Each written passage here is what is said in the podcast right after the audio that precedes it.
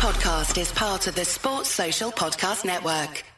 Hi, everybody, it's Fowler here once again to tell you about Manscaped, but it's different this time.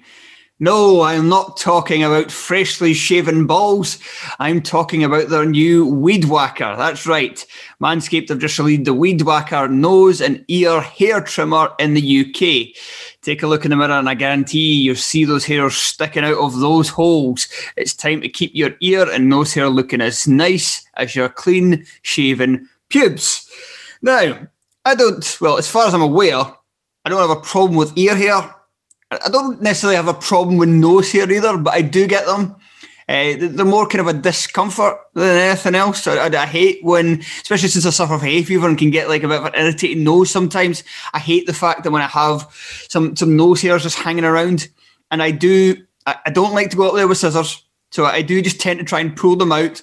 It is, uh, it's painful it always makes me sneeze. It makes my eyes water. It's, not a good look, and I, I, I certainly would benefit from this product. This nose and ear hair trimmer provides proprietary skin-safe technology, which means it helps prevent nicks, snags, and tugs in those delicate little areas. It is the only nose hair trimmer on the market with a powerful and rechargeable lithium ion battery that lasts for up to 90 minutes of use.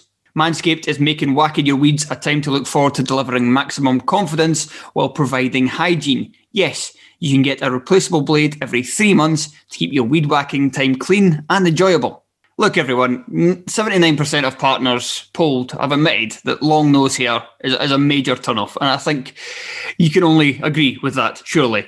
I mean, nobody, nobody likes to look at it. It's, it's very off putting. It's, it's, it's not pleasant at all. Just get, get those whacked. And in order to help you do that, we're offering 20% off with free shipping when you use the code TERRACE at manscaped.com. So once again, let's get 20% off and free shipping with the code TERRACE at manscaped.com. That's 20% off for free shipping at manscaped.com and use the code TERRACE. What are you waiting for? Get those weeds whacked.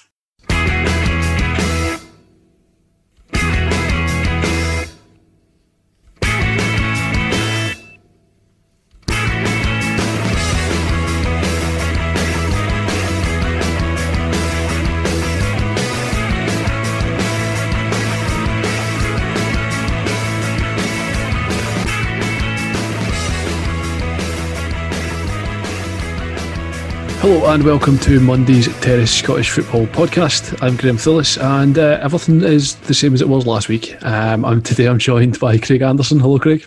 Hi, hi Graham. How are you doing?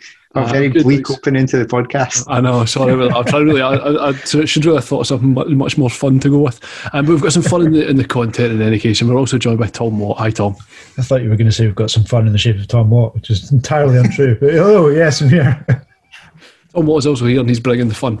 Um, we have a Betfred Cup weekend, um, so we're going to blast through these games. Uh, apologies to some to the fans of some of the games here because um, try as I might, I couldn't actually find highlights for some of them. So I've stolen some comments from people in Pie and Bovril and taken my own views on some of the things as well there as well. And I'm sure the guys have done the same as me.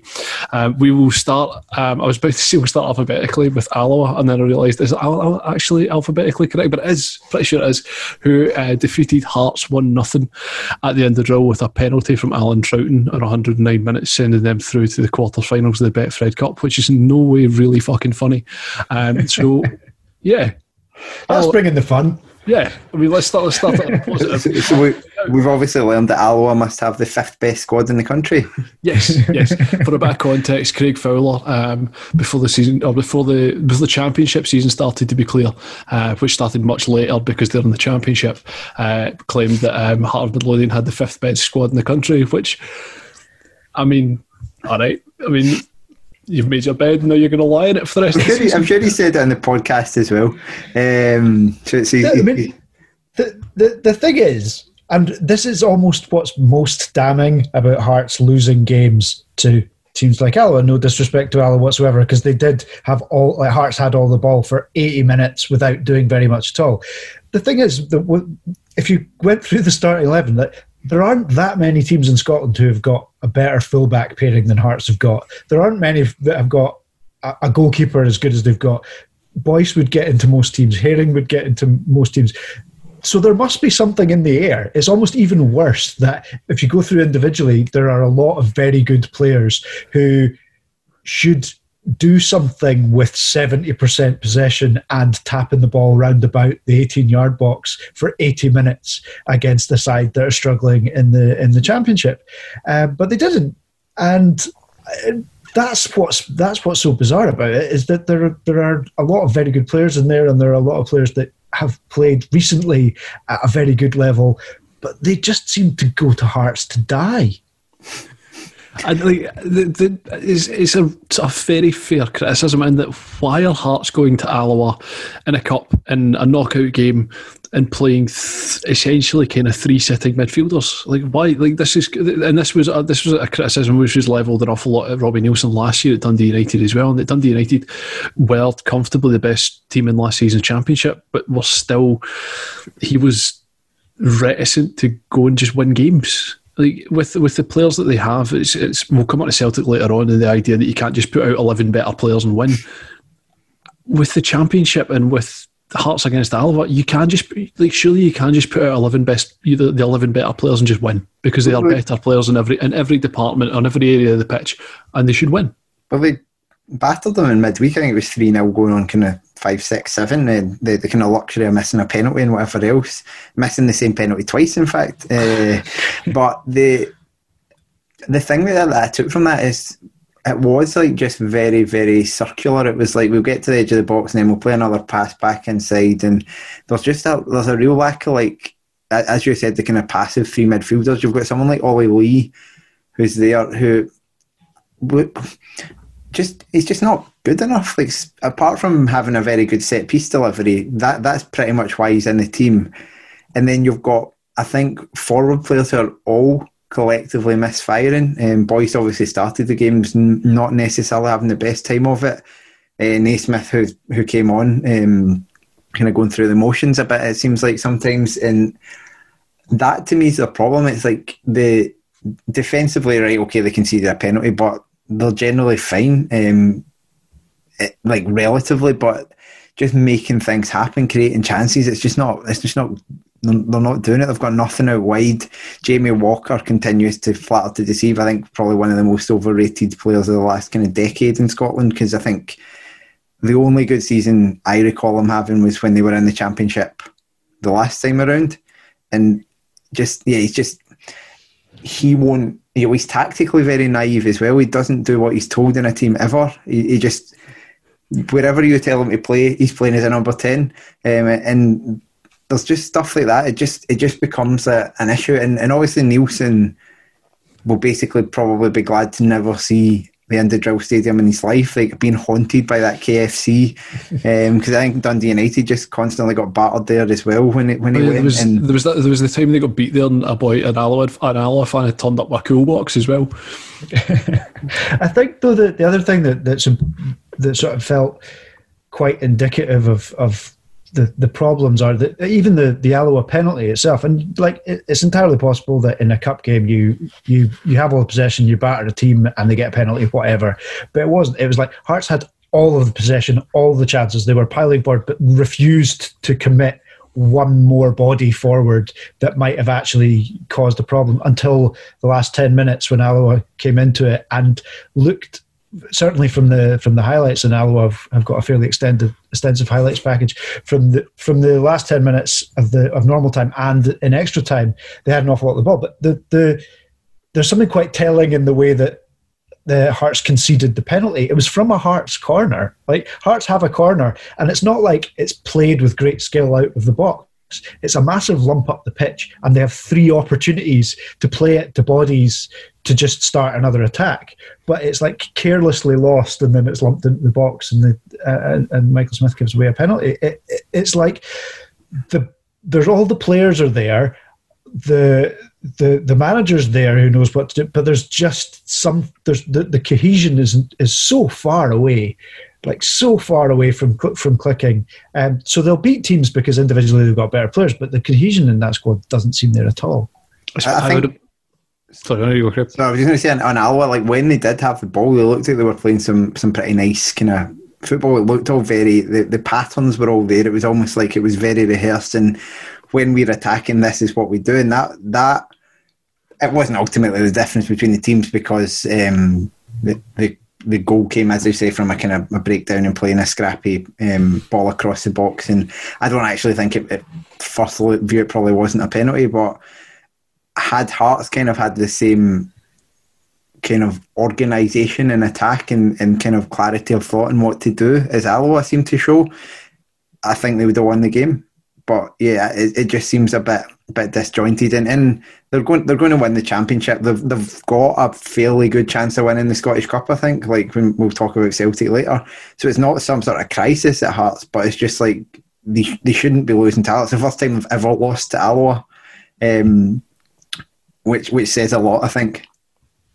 Yeah, it's it just feels everything just feels a bit sort of sluggish at times as well, and it, actually watching Hearts on telly a couple of times as well. The Dundee game aside, it just feels a bit sort of humming and hawing. Like it's it's it's fine, but you kind of exp- the last time Hearts won the championship, they went out in the first day. I think I'm right in saying and beat Rangers at Ibrox, and beating Dundee felt like a similar sort of statement, but it's not really continued on from that point as well. And particularly after all the sort of nonsense between Alloa's Twitter and Hearts fans earlier in the week as well. I met Andy. I was fortunate enough to meet Andy Graham a few years ago, and he talking to him about the, them staying up, and he was like, "Look."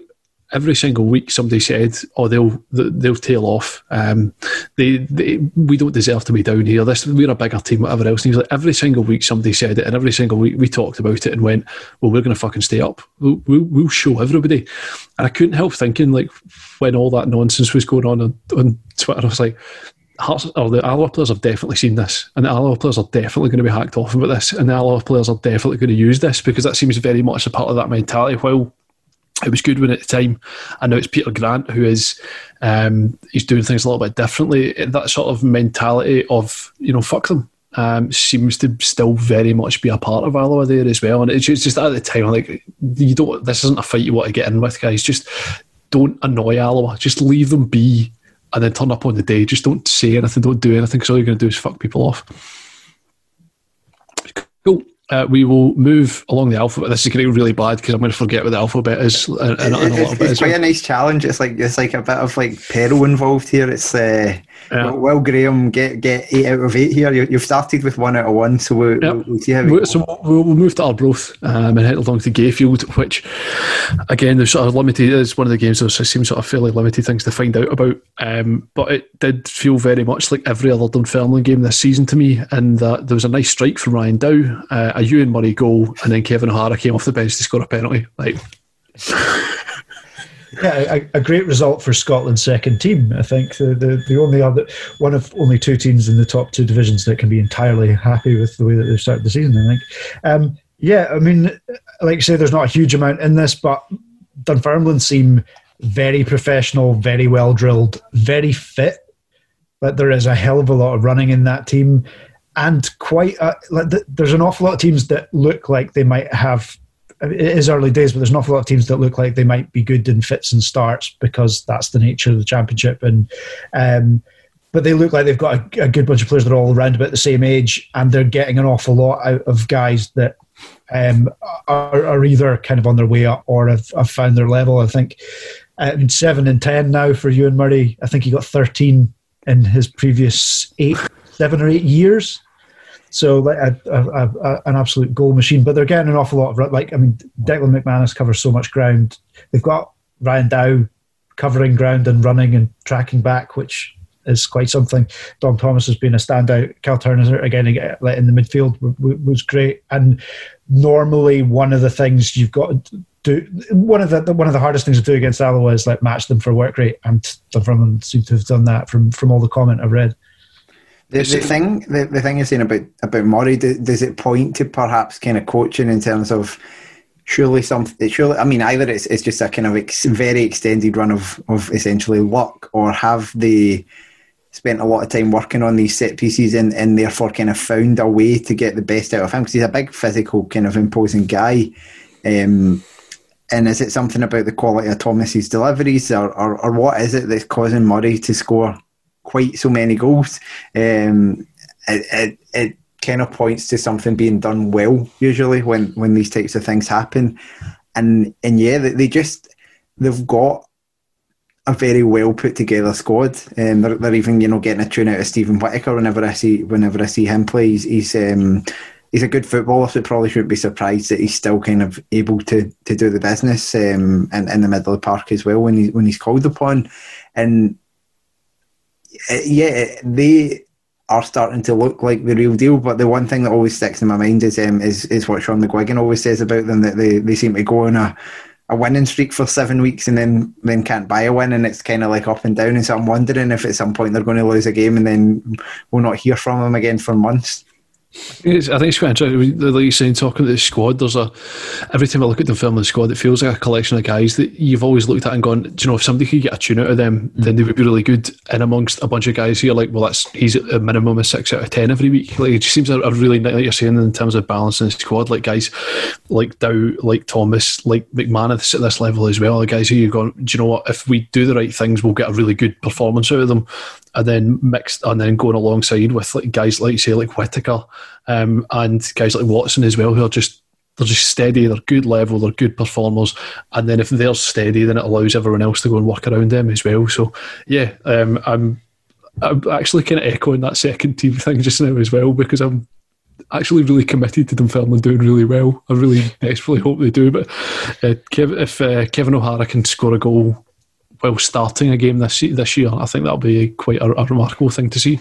Just on Arbroath, I guess, uh, like it's it's maybe a wee bit worrying for them in the sense that they're constantly seem to be playing okay but not getting anything. Um, it sounded like that was the case case again from from what I gathered from this game as well. And you can look at it's always you can look at that both ways. It's right. Oh well, surely their luck's going to change at some point, or what if it's this is a good spell performance wise, but they're just going to get worse. Um, I think the one thing would be I think they started the last season not too dissimilarly. Like they, it took them a wee while to get going in the championship last season, if I remember correctly. So perhaps it's there's still stuff to come from them because it did it does sound like they've they've been doing fairly well, but it's just they've just not. You know, I feel the players are a year older, and you do start to wonder: are are they going to kind of get get dragged back down? Is there actually is there enough there to go and do something else essentially. Yeah, okay, right. We will move on to Celtic, which um, that's um, that's uh, it's quite funny. yeah, yeah. Stuff happened.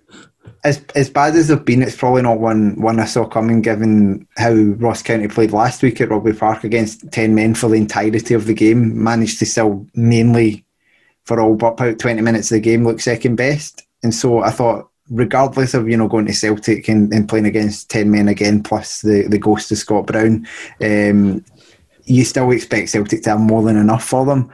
But I think the most damning thing is that it was probably a, a deserved two two nil. It wasn't like really some sort of smash and grab. The second half of the game, Celtic barely laid a glove on them in terms of actually creating any sort of chance.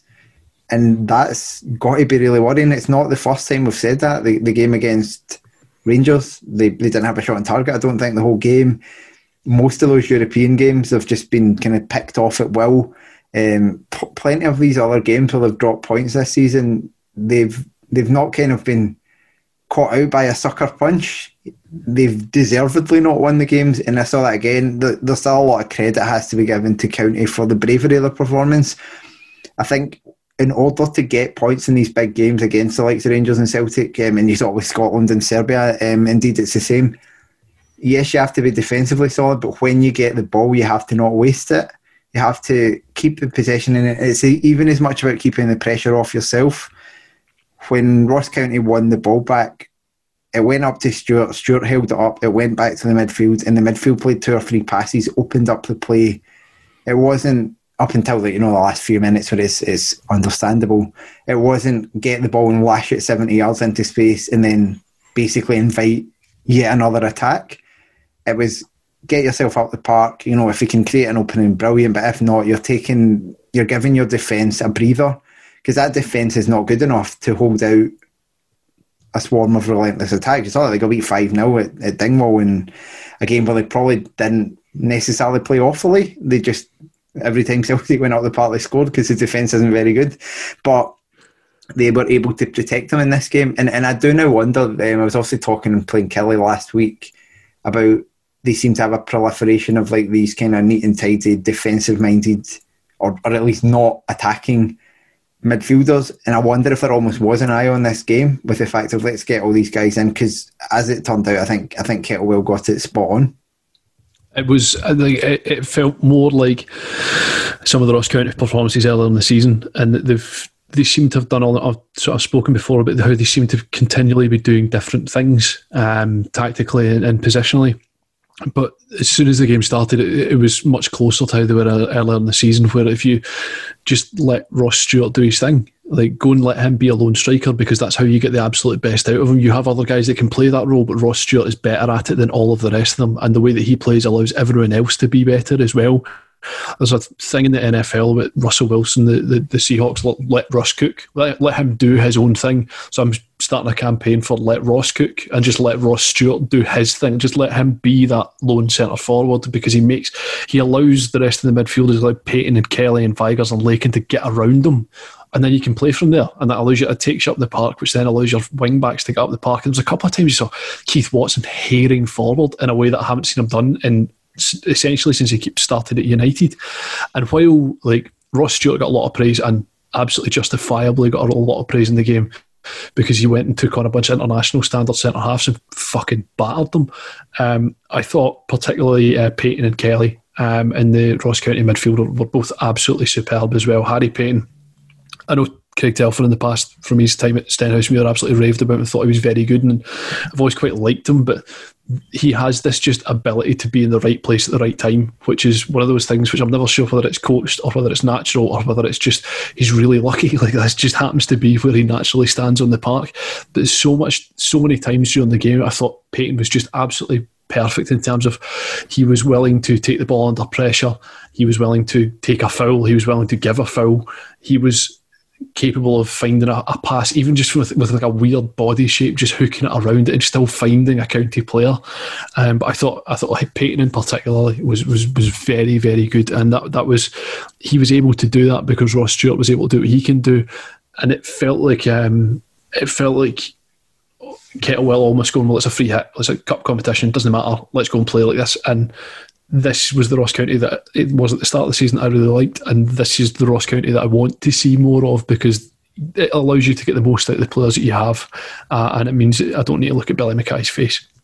I think that the other thing is that that in some of the games uh, domestically anyway in recent weeks, um, everyone's been waiting for the siege. Like when when Aberdeen were ahead against Celtic a few, a few weeks ago, they, there was, they were waiting for the siege. Even when Hibs were 2 0 up, they were waiting for the siege to come. And because they waited for the siege to come, inevitably it did.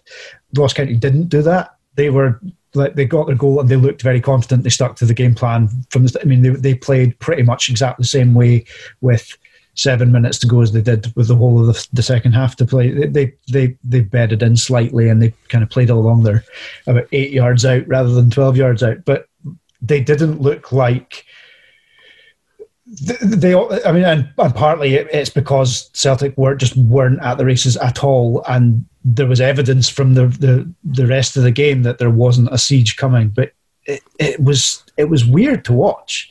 It, like you're you're expecting, like even at one 0 down, even with this with this Celtic team, you're you're expecting, you know, they're gonna they're going to lay siege to them. And they did have a few chances and they did have half chances in and around the box, but there was nothing sustained. There was no like, the ball keeps coming out. And normally, what happens is you get the ball. Like you know, like you said, with Stewart being able to bring other players in, so that you weren't just getting wave upon wave upon wave.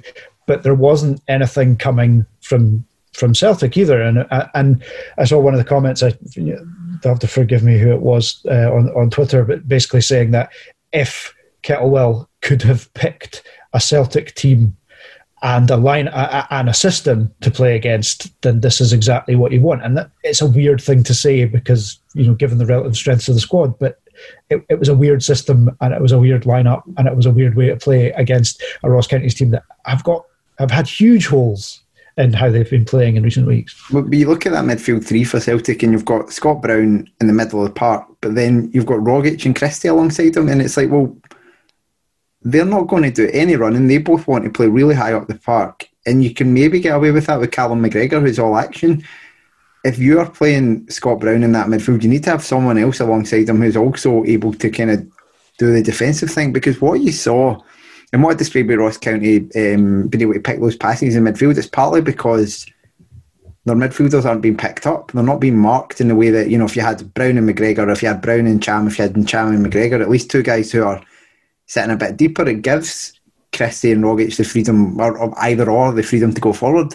Instead, you're left with two players who just want to attack both kind of having a half doubt in their head as to whether they have to be, be further back in the park. It's kind of it comes back to that Gerrard Lampard thing from, from England for many many years. If if they just kept Owen Hargreaves alongside one of them, they'd have probably been better off. You need a guy who's not as good but who can graft away, and and they, they haven't done it. It's like it's like a really naive thing to do tactically in a game like that, and it just it just was kind of very much exposed. You saw in the second half the amount of times the Celtic defenders had the ball and Scott Brown was their only out ball, and they were almost treating Scott Brown as a playmaker. It was almost like a um, you know the Pucci thing. You know, whenever whenever you've got the ball, give it to Scott Brown, um, and it was that's not Brown's fault. And Brown is as much as he's kind of off the pace and, and all all the things you want to say about him.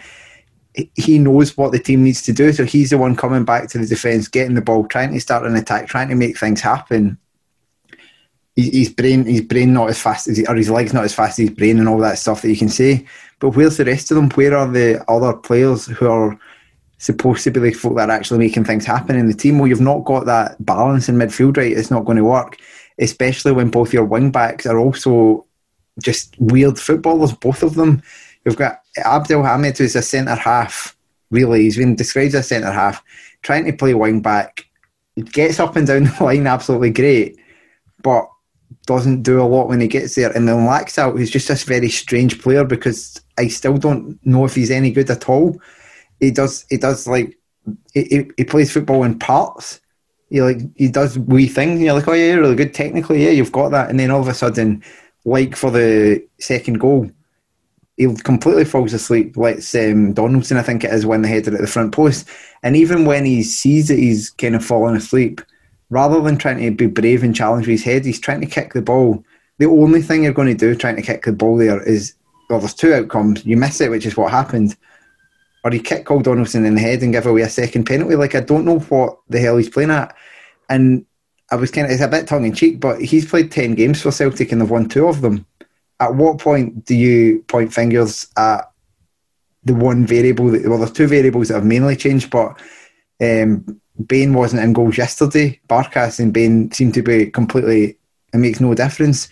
But since they brought him in, the form has taken a major downturn. I'm not laying the blame at him, but at some point you have to go. Well, maybe it would be better with someone who can defend playing fullback. um, I mean, it's one of many problems with the Celtic team. Ajeti contributes nothing, so when he doesn't score, why is he there? And Edouard clearly doesn't give a fuck at this point. So there needs to be there needs to be a change, and it has to come at the top. It has to be a managerial change because Lennon's just incapable of getting a tune out of what's there. I think and, that's and it. you just I, saw that. I, I think that's it. I think there are a number of problems. There's quite a long list of problems with Celtic, depending on where you want to your ambitions lie. They're bigger or smaller, but there are a number of problems. The easiest one to fix is the manager. Um, you know, there's some there, there's been plenty out in force this week suggesting it's not his fault, but if you change manager, results change. Uh, maybe it's just a reaction that's needed, but he's got you, you. You can't. You don't fire a manager when he has a bad game. You fire them when you lose faith that they are going to take you forward. Now, even if Lennon turns it around and they win the league this year, I, nobody has faith that there there is not another hiccup coming. None of the Celtic fans, anyway, have a, a so. Yeah, he's not the only problem, but he but he is the easiest fix. A very cruel twist of fate would be um, the Celtic are playing St Johnstone on Sunday. At the time of this being recorded, he is still currently Celtic manager. Um, on Sunday, it will be 20 years to the day since he signed for Celtic as a player. That's a great. That's a great bit of narrative as well. I think I think a wee microcosm of the whole the whole period for Celtic was Shane Duffy coming on as a sub when you're chasing a game with 15 minutes to go, presumably because he's big in the air, strong in the air, they, he then gets booked within about 60 seconds of being on the park, and then they can see the goal from a corner. It sums up the whole thing. Like, it wasn't necessarily Duffy's fault. I think it was Brown that lost Jacobiti for the goal, but it, it kind of shows like they were all over the place defending that set piece. Like, nobody was doing their job properly, including the goalkeeper. Five million pounds. It's, it, I mean, beyond this game, the whole thing. Celtic at the moment are weird. Like the manner of the defeat, the manner of being the, the play recently, the signings, the, the the reaction from the manager to some of the setbacks recently, like the reaction of the fans yesterday, which you know, like I understand being angry at at, at, at your team not being good, and I think it's weird. A lot of tabloid pundits who've got this weird relationship with football where fans are to be listened to and not listened to. But for all of that to result in a statement going out, sort of saying, "Careful now." It, it's like if if Lennon gets fired this week, and it does seem, or, or steps down this week, and it does seem that that's the way this is going. This is an awful like for all his friends in the press and for all the people that are stuck this is the worst possible way to do it this telegraphed firing of oh we had a sit down we had a, a civilized discussion about what's going on oh we had a, we're, we're going to have another one this week we're going to no that wasn't raised voices uh, um, no we, don't want to we don't want to appease a baying mob. So we put out a statement a couple of hours just saying you know calm thing like just there, there, there is no action at any stage from from bo- the top of the boardroom to on the pitch. It's so weird. And even like the tone of a lot of Celtic social stuff still feels very odd to me. Like it feels like they've been doing the same. They've just been going through the motions in terms of all the stuff they did before, but previously they won everything. Now they're 11 points behind. They're out of two trophies already this season. And again, do we do we have any faith in them turning up at the Scottish Cup final to actually beat Hearts? No, none whatsoever at this point in time. But they're still ploughing on with like the, the tone of everything feels very very odd, and it just feels like I don't know. It, it feels a, bit, a little bit like people haven't quite grasped what the reality of what's going on is, um, and that's that, that that seems to sort of permeate through everything they're doing just now. Anyway, enough of that. Uh, we will move on to the next game, which is Falkirk nil, Rangers four, um, and Jermaine Defoe scoring in six minutes in this game kind of ended it as, as, as, as being anything particularly interesting straight off the bat. It's a, lo- a lovely finish, but Mark Durnan is just like it's it's calamity stuff. It's like all, it's just Mark Durnan. It's just all Mark Durnan. It's just the same Mark Durnan that Mark Durnan has always been. It's like yeah. Mark Durnan was exactly who he thought he was again. You imagine Miller and McCracken before the game, like, and they, and they say, right, right, boys, this is a hard game today. All we have to do, is keep it tight, first 10 minutes, no stupid mistakes. If they're going to score, make them earn it. And then Connor Goldson launches a big punt up the park in six minutes and, and he just basically falls over underneath the ball. And fair enough, probably in League One, probably even in against most Premiership teams, that ball comes in and you don't concede a goal, but um, the quality of the finish from the, the quality of the finishing from, from Rangers in general, like three of the four goals, because Tavernier's has a, a beautiful uh, technique as well, and obviously the free kick from Barisic. Um, but it's just like, and then yeah, as you say, the game, I, I got to be honest, I put it over after after the second goal went in because I'm like, there's nothing to be to be gained from this. I'll just see, I'll just see the the game back on like 1.5 speed later on rather than watching it live now, because you have yeah, there's just nothing left in it as kind of of value for the neutral at that point. Rangers are a good team to watch, and that's fine. But they're playing against a League One team. Of course, they're going to play them off the park.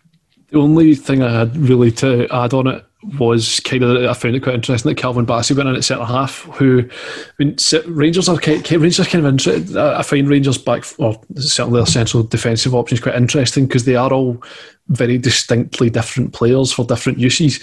And while Bassey's predominantly played at fullback for Rangers so far as far as I can tell, anyway. Um, him in there looks like again like just a completely different option at centre half, and I don't know whether it was a case of it's Falkirk. Like we'll we'll, we'll, we'll, we'll find out how this goes, um, or whether it was a very genuine. Like we think he has a future playing at centre half for us, and he is again a very very different option to Goldson, a different option to Helander, a different option to to Katic as well. And yeah, um, I thought he had a, a, very sort of sensible game, and he capped off his scoring as well. So every time I see him, he looks like a, a great fun player to watch uh, more than anything else. Um, so I, I, yeah. I did just wonder if it was a case of like we need to give him some minutes, but the obvious thing to do if you wanted to give him minutes would be to well, just put him at left back. So it did, as you say, feel more like let, let's give the guy let, let's see whether he can do this because it's probably the perfect opportunity to do that. They'll be hoping to have another opportunity to do that in a in a Europa League game if they can if they can seal it kind of in midweek.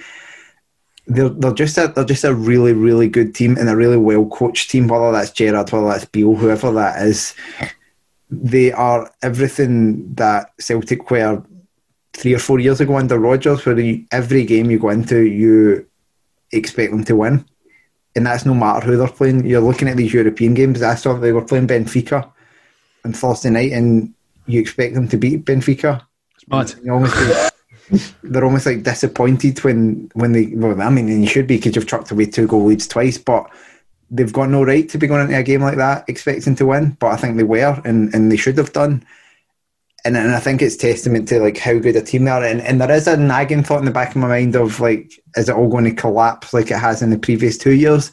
But predominantly, I think, unlike the previous two years, where I think they were sometimes lucky in getting some of the results they got, despite you know they, they were winning games domestically. Like for example, Borna Barisic winning them the game against St Mirren last season. We're like, mm, did you really deserve that? But every single game in the league this season so far, they've deserved to win. Um, beyond the two that they, they didn't. Um, and I think that the the one of the one of the question marks has always been the, the depth of the squad, and while there are all, were always bodies, like the guys that were coming in were not performing, like were for whatever reason just weren't a, a great fit. Now it was still a really strong eleven Rangers put out, and there were you know six or seven would have started regularly, but they could afford to change the team. They could afford to leave out, you know, Kent, Kamara, Jack was injured. Um, they, they could afford to, to switch around again. I mean, two things I'm, I'm surprised to see people having in 2020 is fun and a Greg Stewart. And um, he even got a run out and, and looked like Greg Stewart of old, like he was having a bit of a laugh in it. So I think that there is real depth in that squad, and when players are dropping out or when they're having to refresh them, it doesn't look like they're dropping an awful lot of momentum. No, I mean that that was the third and fourth third and fourth string strikers that they had playing yesterday. Again, it's Falkirk in League One, fine, okay, but to to not even have uh, Morelos or Roofe even involved in the slightest, it's it's different to how it was last year. And they, they feel that they can bring in Defoe and Itten, whereas Defoe was the only other option last year. Um, now it's just they're getting minutes into guys who need minutes because the, the, the 11 that they're picking every week is very good. Um, and, they, and they, they, scored four and could comfortably have scored. I mean, Falkirk oh, yeah. had a couple of chances that, that um, the, there was a free header from a corner that should should have done better with, and Conor Sammon chased down a, a, a back pass that he could have done a bit better with. But largely, had Rangers needed to score three or four more, they would have scored three or four more. And ter- terrifying that they brought on a player born in 2004. That's terrifying. A player who was a baby when uh, Ricardo saved that penalty from. Um, was that Jermaine Defoe? No, no, Darius Vassell, wasn't it? Jermaine Defoe missed a penalty at another tournament, didn't he?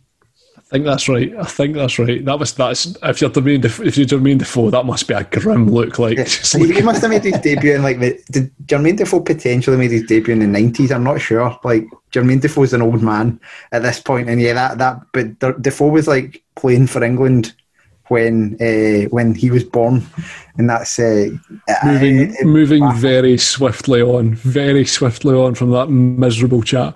Uh, we will go to Easter Road where Hibernian once again beat Dundee because everyone fucking beats Dundee at the moment. Um, so it, it looked like a fairly perfunctory performance from Hiber- from Hibernian. Um, there wasn't a huge amount to write home on the basis that Hibernian weren't particularly good, but at no point looked at any real threat from Dundee, uh, which is, I think, a much more worrying thing for Dundee. Um, it's another defeat for them. The, the the thing that struck struck me was the. I mean, it's against a championship team again, but the the work from Nisbet to set up the goal. It's like the thing you really want to see from your centre half, which is he gets the ball back to goal in midfield and he's got defenders kicking at his heels and he manages to kind of just turn and start a move. You know, it's very easy for a defender and a forward, sorry, and you'd want them to do it if you're 1 0 up with five minutes to go, but not when it's nil nil and you're chasing the game.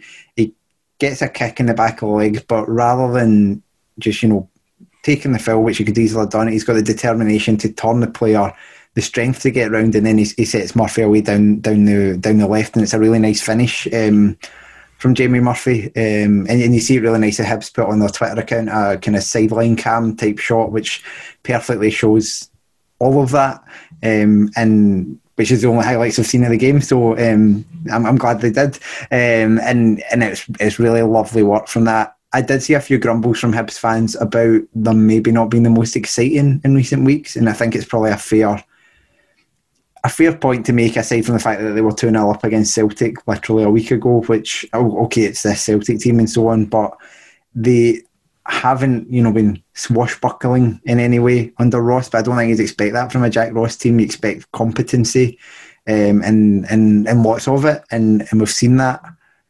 But ultimately, they're in yet another quarter final in the Cup. Hibs very rarely don't get to quarter finals of Cups now, and that's I mean, that can't be a bad thing. If it can't be a bad thing for your bank account as a club either.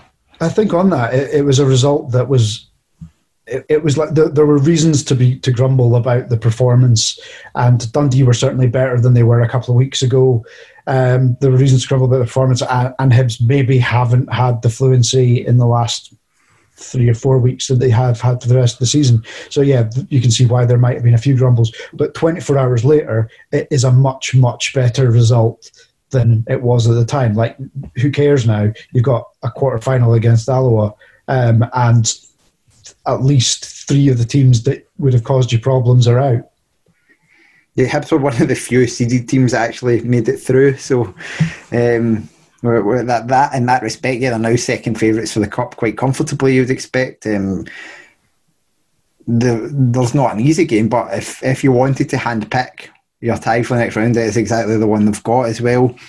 And Rangers potentially have been given one of the trickier draws they could get in the sense that they, they probably won't turn up to St Mirren and smash them off the park. They'll probably beat St Mirren. Um, but so in terms of apart from probably Aberdeen going through and being drawn at home to Rangers, Hibs have been given what they would very much like. If the, if you're drawing the roadmap for how Hibs win the League Cup, more or less most of what's happened has happened. So now it's just a case of them having to do the business and win the games that they've been, that are put in front of them. They haven't always done that in the past, but they have been generally very good at getting through to semi-finals and finals. Magic. Uh, we will head from there to uh, the Tony Macaroni, where Livingston are back, baby. Um, who absolutely again I, have I've not seen any of this game um, but was looking at some of the, the numbers involved in this and it certainly appears that they absolutely fucking smashed Ayr United um, as so at the end of the first half Livingston had had 72% of possession, eight shots to Ayr United's none, six shots on target to Ayr United's none, and eight corners to Ayr United's one. Um, with Jack Fitzwater on a hat trick at that point as well. The only disappointment was that he didn't get a hat trick out of it as well, but it, certainly Ayr fans were very, uh, very unhappy with the performance. Livy fans were very pleased with it, and it looked from looking at the team um, again. As I said, haven't seen it, so I don't know, but it looked it looked far more like a Livingston team um, with Devlin, Lawson, uh, Mullin, and, and Forrest able to get forward on the wings. Guthrie and Fitzwater holding and Bartley and, and Sibbald looking after them as well. And it certainly sounded like Poplatnik was offering an awful lot more in terms of movement and, and tracking and closing down than uh, Emmanuel Thomas has as well. And Emmanuel Thomas might have his place, but Livy needed centre forward to press and they need him to chase and need him to harry because that that's how they get the game going. That's how they, they, they force teams into doing things that they don't want to do with the ball. So if Emmanuel Thomas isn't hounding centre halves down, then that's going to harm the rest of them. And uh, the test will come when they go back to league action this weekend. But I mean, it's certainly with with your manager leaving in midweek, that's a, a, a huge bonus. It's a it's a game I thought was was tricky. I thought they would get through, but I kind of thought I think we we in our predictor I think I picked them to win after extra time, Livy. They and they were 3 0 up in like 15 minutes, and you're like, okay, this this game is over. And Alistair Gemmell, kind of friend friend of the podcast, normally I think does a five things we learned about their United game this weekend, and it just sacked it off this week, which I think suggests they learned nothing this time around, apart from maybe that they are uh, they're a wee bit short of. I think their performance that they've they've started the season pretty well in general. They've been quite happy with how they've been going, but they were just way off off what Livingston offered. I shouldn't make this statement without checking how he scored the goals, but I assume Fitzwater scoring twice suggests that they've also kind of found their mojo at set pieces again. And uh, you know, maybe, maybe he ran the length of the park and slotted one in, but I'm making the assumption that these were two goals from set pieces.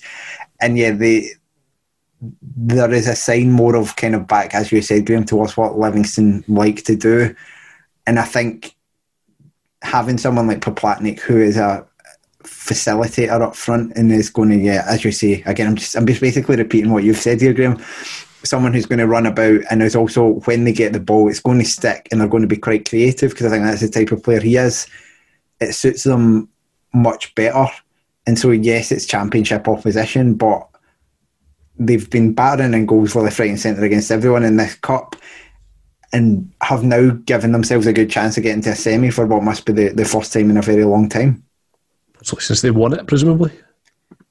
Hey, eh, probably. I'm, I'm trying to think back. I mean, this is this is. Uh, I can remember Livingston being in a few semi-finals in the previous time they were in the Premiership, but or the SPL. But beyond that, I can't. I don't think they've been in one since they, they, they went down. So there, there's never been a better chance, and I think it's something that can always be. Livy in their third season in the Premiership now. I don't think you feel like you've established yourself until you start doing well in cups as well. is something Partick Thistle never did when they were up. Um, and, and a few other teams like Hamilton never do it. They, they, they still, you have to say they're established, but you expect if you're a Premiership club to start getting to cup semi-finals. In fact, I say that Killie haven't been at one in nearly ten years at this point, but you you expect these types of things to happen when you're playing at that level, and it would be another kind of kind of flagging the ground, I guess, for Livy to say, you know what, we are a Premiership club at this point, and normally it would be a chance to get fans along and stuff. Potentially that won't happen regardless, but they do need to be starting to say, look, take us seriously. We're not just kind of here for a few years because I think they potentially, with everything they've got going on structure wise, could very easily become a somewhat established club. And doing well in cup competitions is what sets you off from that. I mean, I, I, agree with that. I think they should, and I think they've got they've got a far better squad than where they find themselves in the league. Um, they, I'm not quite sure that there, there, are definitely question marks over the, the, recruitment and who was recruited and what positions they were recruited in. But it certainly, and again with the caveat, I haven't seen the result, uh, I haven't seen the highlights. It looked like they set out to play in a system that everyone knew what they were doing, which would get the best out of the 11 that they put out. And that's a pretty good start when you've got better players than than uh, you know than most of your opposition uh, than than certainly your opposition from the weekend. But when they're playing an awful lot of teams in the Premier um, in the Premiership, they've got they've got a better squad, they've got a better eleven than certainly the teams that they're round about.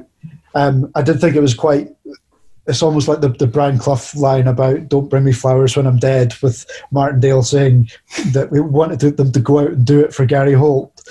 So, like, he's been humming and hawing about whether to leave this job and whether he could take them any further, and what what happened? They go out and smash Ayr four 0 Like, thanks, guys. Could you not have just saved that one for? Could you not have done that a week ago? So we'll move on to two games to go. So we'll move to Fir Park, where Tony will open the scoring before Callum Hendry and David Wotherspoon sealed a progression for St Johnstone with a healthy assist from Ricky, Ricky Lamie as well. So um, from my perspective, what an absolute like this is an absolute disaster result. Much in the same way as it was a great result for Hibs 24 hours after the fact, it becomes a very very bad result for Motherwell 24 hours after the fact. And in a in a game which was very similar to the league game, and there was very little in it, to be honest. Um, Motherwell taking the lead um, was a pleasant surprise, um, and then throwing it away was a, a complete uh, completely predictable thing on top of that as well. It was Lamie again. I always feel like a bit like I'm sort of picking on him and giving him a bit of a shoeing, but his his ratio of mistakes that are punished is reaching sort of Zak Jules level at this point as well. I think he, he, the mistakes he makes are punished brutally because they are bad mistakes. He completely miss, miss completely underhit a back pass uh, to Chapman, who in his own way was not particularly great on the day. And he, I think it was you, Craig, that called it that he looked like a fullback playing in goals, and that he tries to do stuff with his feet, but is unaware that he has hands, which is as a goalkeeper a bit of a challenge. Um, and again, Chapman looked very much again like a fullback in goals. Even saves you were making the fact that he made one was great. The fact that he did another one with his feet, which we immediately conceded from as well, was not great. It was kind of a every Motherwell St Johnstone game seems to end 2 1. Um, and it's an interesting sort of matchup, and that St Johnstone seem to sort of struggle for goals at the moment, whereas Motherwell kind of defend. Um, so I, it was it was a tight game. St Johnstone was were well deserving of the winners. Um, but it's frustrating from us because we had the game won. Uh, St Johnstone were no great shakes, we were no great shakes, and the, the, the, chances that we gave away in order for St Johnstone to win the game were appalling. They're, they're a very good run at the moment, St Johnstone. Like, you know, you kind of worried for them a bit at the start of the season, but I think we always said it looked like Davidson had them coached really well, and it was maybe just a case of well the tactics right uh, that he was coaching them into, and I think he's made a few tweaks, and they do look pretty dangerous now, and they're, they're, they're by no means an excellent team or anything like that, but they're a they're a good team, and they've got good players who are they kind of know what they're supposed to be doing, and therefore they're not going to have too many worries. Was David Wotherspoon playing wing back in this game? Yeah, uh, O'Halloran was playing wing back. O'Halloran was playing wing back. So I looked at the team and I was trying to work that out, and I thought it's a, it's a throwback to David Wotherspoon's days at Hibs when I saw the team. But again, you can probably get away with it, and he's obviously not a defender, and neither is O'Halloran. But you're starting to see now that wing backs, you saw it with Scotland where O'Donnell and Robertson were like higher up the park than any of the midfield. Wing backs are now essentially just attacking players. You're seeing it with Aberdeen, the players that they're picking at wing back and it's the midfielders who are being asked to do the, the defending, and they've got kind of a lot of midfielders who are willing to graft and willing to kind of play in there. And they're a team whose squad is very well suited to the three at the back. Some some squads are not, but St Johnstone, you really do look at that, and you look at O'Halloran kind of maybe thinking of establishing himself as an option in that position as well. I I think they're going to do pretty well this season, St Johnstone. Now that they've kind of ironed out those those creases, and, and you get you shouldn't be surprised because they do still have a good squad of players. It seems to get the be- it seems to be getting the the best of kind of all the defenders there as well, um, and McCart, Gordon, and, and Rooney, and that was them missing uh, Jason Kerr, who's obviously club captain and very good, and Danny McNamara, who's been very good for them at wing back this season as well, um, and as well as Craig Conway, who had his face smashed in by us on the Saturday, and it still didn't do us any favours. But uh, yeah, um, even with a whole collection of big players out for them, he still managed to get the job done for them again. And it's it's a system as well which kind of lends itself well to Stevie May, and that he never looks like he's going to score a lot of goals. But again, you know they're going to get a shift out of him. So you, if he's going to run all day and he's going to hassle people, he's going to bother people, and he's going to bring people into play, then do that. Let him, let him go and play like that. It's it's a very Cannondale's instance have got a very they're, set up very differently and in quite a short space of time. It's a very new St Johnstone, but it's a very new St Johnstone that are getting an awful lot from Stevie May, Liam Craig, Michael Halloran, Wotherspoon, like you know, same as it ever was in, in many ways. They, in the best way possible, and I mean this is a complete compliment. They are brutal to play against. Like they are, they are hard if you do not support St Johnstone, there is a hard team to watch, and I don't mean that like they're not good footballers because they are good and they coming forward. They're but like defensively, they put in such a shift and they close things down and they suffocate teams as well. When they get the ball and they go forward, they're they're very good to watch. Defensively, they put in such a shift, and um, yeah, unbe- I think unbeaten in ninety for for ten games uh, in ten games now. Just very briefly going back to. Uh, um, Aaron Chapman. I was watched. I watched um, the Denver Broncos against the the New Orleans Saints last night, and the Denver Broncos had four quarterbacks out with COVID, and they had to they had to play a. I, I don't know who it was. Um, they, had to, they had to play like a, a receiver at quarterback, and understandably got smashed. And I was like, I've seen this this reminds me of Seen this movie before, I've seen yes. this movie before. Motherwell, Motherwell on a Saturday afternoon. That's the second NFL reference we've had in this I know. podcast. and Craig Bad. Fowler isn't even on it. Bad stuff. Sorry, everybody. Um, and we'll round off with the, the final game, which I think I've got 8 out of 8 in the alphabet, which I'm really You pleased with. Graham. uh, We'll give you an award for that. As uh, St Mirren beat uh, Joe Lewis, evidently, like, kind of in the end, St Mirren beat Joe Lewis. Yeah, just as you said that it was a worse result 24 hours later for Motherwell, it was a worse result for Aberdeen 24 hours later. And like they're in a bit of a slump, and part of it you can un- not understand, but part of it is explained by there being no midfield. Uh, Connor McLennan playing uh, has actually been one of the better players this season, playing a right full, uh, right wing back. Um, and Scott Wright would definitely have started if he was fit. Watkins would probably have started if he was fit. So McGear being the other midfielder. So there's like there's six big losses. The problem is at the start of the season, from an Aberdeen perspective, anyway, the big plus um, when things started to settle down was that the bench looked great. Like you had guys who would get in, who if everyone's playing and if everyone's fit, would would would get into most teams like McGear, Devlin, McGinn, Greg Leigh, like even Matt Kennedy and, and, Edmondson when he's someone that have looked decent. The problem has been partly that the midfield have all been injured and COVID related things for for for uh, at the same time. And as Craig Fowler pointed out, there is very few clubs that will have as big a drop off as um, Ferguson and McCrorie to, to Campbell, who I think is very good but is very raw, and Ojo, who is not and uh, can only pass backwards. Um, but yeah, the the the hole in midfield was exactly where St Mirren kind of exploited it, and their their midfield was very good. Um, Durmus coming back, get got a uh, got a free kick uh, that put them ahead. They had a couple of chances um, to to extend that lead. Probably should have, um, and they they kind of overran Aberdeen in midfield because the the there just wasn't the bodies. Every time Ojo got the ball, it went backwards. Every time Campbell got the ball, he was closed down. Um, so they, they couldn't get the ball out wide. Um, Aberdeen get back into it from uh, with a bit of luck. Now McGinn scores for some unknown reason. You know, even if McGinn's not doing anything, he's now been like this for I don't know twelve years, where he doesn't do very much, but he gets a chance and scores. Um, for for some from for some inexplicable reason, they took him off at halftime, and it it meant that the only real threat Aberdeen had was from set pieces. Um, so I think all in pretty blunt from Aberdeen. I would hope that when they're playing St Mirren again this weekend and they've got an actual midfield to pick from, it would be better. But it, it looks um, much worse 24 hours on, uh, especially seeing Lewis, who is 95% of the time a very, very good goalkeeper, but probably twice a season does something, and it's usually in a cup game. that like, Because it's, no, it's Yeah. normal against Motherwell as well. yeah, so it's, it's normally against Motherwell, yeah. The the first goal I thought he, he should have done a wee bit better with as well. It's a good free kick, but it's not like Barisic's one, which is like just unsavable. I felt mm. like it was not right against the post, and you would expect normally a goalkeeper of his calibre to save it.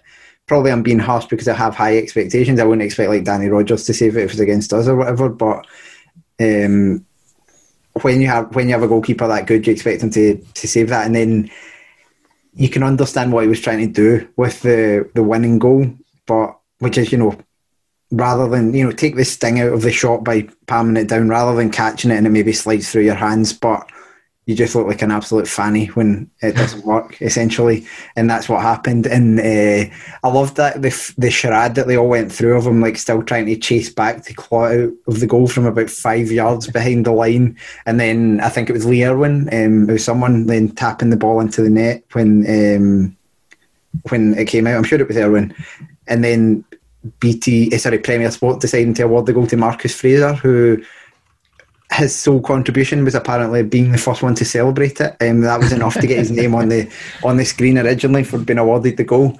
But I thought it was um, you can you can point at the the obvious egregious error from Lewis, but Ojo needs to do a lot more. He just lets McGrath turn inside and and battle the shot with his right foot as well. It's just there's just Aberdeen were very poor, and you can see I've I've been quite positive about them as a team this season. I think they're great to watch when they have that midfield, but no no matter how and, and it's weird that it seems to happen to Aberdeen a lot where their entire midfield just disappears at some point. You have to have a plan B. You have to have a way to play, and that has to maybe as well. We, we talked about your attacking wing backs. You've got someone like Ronald Hernandez who apparently exists as a footballer sitting on the bench why not play a fullback in the wing back position, a guy who might be able to defend a bit more, such that it takes a bit of the pressure off the midfield too and lets them just focus on being midfielders rather than running the whole game. And then it's just things like that where you're like, well, if you've not, if you've got that guy, and what is he there for? What's his point? And I think Andrew Considine, pretty much since he played for Scotland, has been been quite poor as well. Um, and I, I didn't think he had a great game. I think one of the problems is the only reason that, the, the, the way that the, the, the, back three works well because of Tommy Hoban, who's to, kind of flown under the radar as the bet, one of the better signings Aberdeen have made this this season because he does organise in midfield, he does make, make it work. Dropped Ash Taylor for this game, probably deserved, but I would have thought that Devlin would have come in instead. But instead, Greg Leigh came in and played on the left hand side, which means Considine shunted across, and, and it, it, it's just too many changes, but not the right ones. Um, and like you say, Hernandez apparently is a player and apparently has played at international level at, at, quite a high level and apparently cost quite a lot of money. And nobody's any sure if he's any good or not because while it makes a lot of sense to play uh, attacking players out wide, and you know, like we touched on, if you've got these options, that are more traditional wingers, then um, use them. Kennedy's looked patchy as a wing back. One of the reasons that, that McLennan had got a lot of plaudits is because defensively he was a bit better um, and was working harder, and that's one of the things you do need to have. But it does seem like Hernandez was obviously signed by someone as the Logan replacement, and he's getting less more. Uh, you know, he's almost like fourth choice for right wing back. It, it, it is weird. I mean, not to not to take um, much away from St Mirren. I mean, they've they've been good, and I think the one saving grace of this was that I usually go to the games in Paisley, and uh, I think I've only seen us win one in five. Um, but they were very good. They were very well, well organised. They um, they do everything that they have done so far this season, and th- if they had a striker of any any kind of note, they would have won quite comfortably. And well, that rounds us off. Eight Betfred games in some time. I think we might have just crept under an hour, so I think that's absolutely fine. Um, so thank you very much for your time, Craig. Thanks, Graham. Thank you very much for your time, Tom. Thank you. Uh, the guys will be back with about 400 Patreons during the week at the five dollar or the five pound tier and the two pound one as well. So sign up for them at uh, patreon.com slash tennis podcast. Uh, I'm away to put my weight in the bath. Um, have a good night, guys, and we'll speak to you all soon.